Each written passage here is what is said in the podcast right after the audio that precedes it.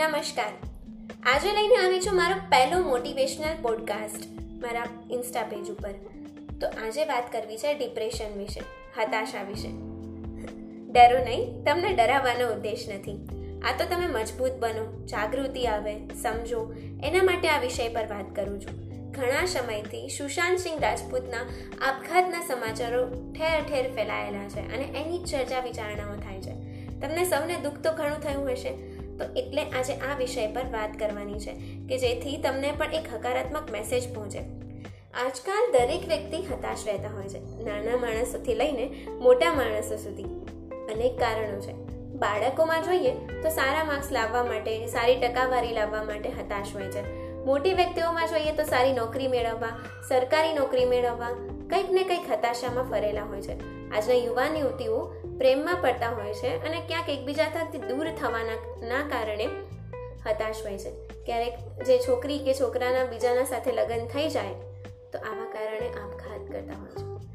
આપ લોકોનું કહેવું છે કે બાળકોના સારા માર્ક્સ ના આવે તો એમાં હતાશ થવાની જરૂર નથી. બીજી વાર સારા માર્ક્સ લાવીશ એવી હિંમત ખુદમાં પેદા કરવાની છે.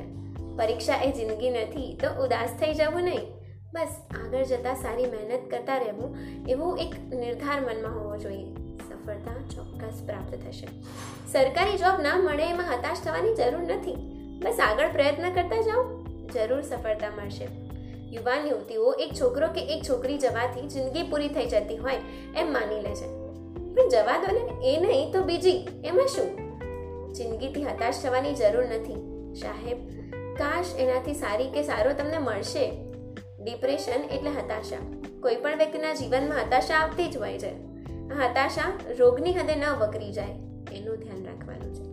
દીપિકા પાદુકોણ, અનુષ્કા શર્મા, કરણ જોહર ટાઈગર શ્રોફ આ બધા વચ્ચે શું સમાનતા રહેલી છે?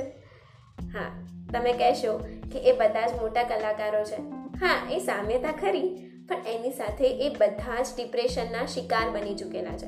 આપણે બધા જિંદગીથી હારી ગયેલા માણસો થઈ ગયા છીએ. આપણે મૃત્યુ આવતા પહેલાં જ મરી જતા હોઈએ છીએ કોઈ જવાબદારીના ભાર નીચે દબાઈને મરે છે. કોઈ અધૂરી ઈચ્છાઓના ભાર નીચે દબાઈને મરે છે. મૃત્યુ આવે ને ત્યાં સુધી આપણે જીવી જ નથી શકતા. મરણ આવે ત્યાં સુધી જીવી શકે તે જ ખરો મનુષ્ય. જે જિંદગીથી ના ડરે, જે મોતને ડરાવી શકે. પોતાનાથી જ ભયભીત થઈને જીવતા માણસોને શું મોતને ડારી શકવાના? જન્મતાની સાથે જ આપણે મૃત્યુ તરફ ગતિ કરવા લાગીએ છીએ.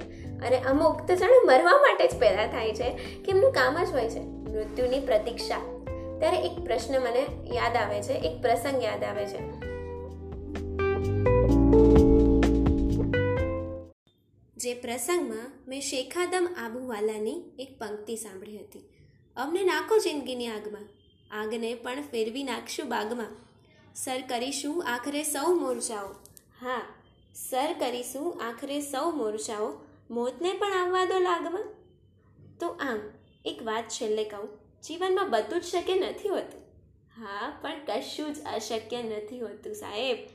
હંમેશા આપણું ધારેલું થતું નથી, પણ ઘણું બધું આપણું ન ધારેલું પણ સારું થઈ જાય છે. તો ચાલો, જિંદગીથી હારવાની જરૂર નથી અને જીતવાની છે. મનુષ્ય જીવન એક જ વાર પ્રાપ્ત થાય છે.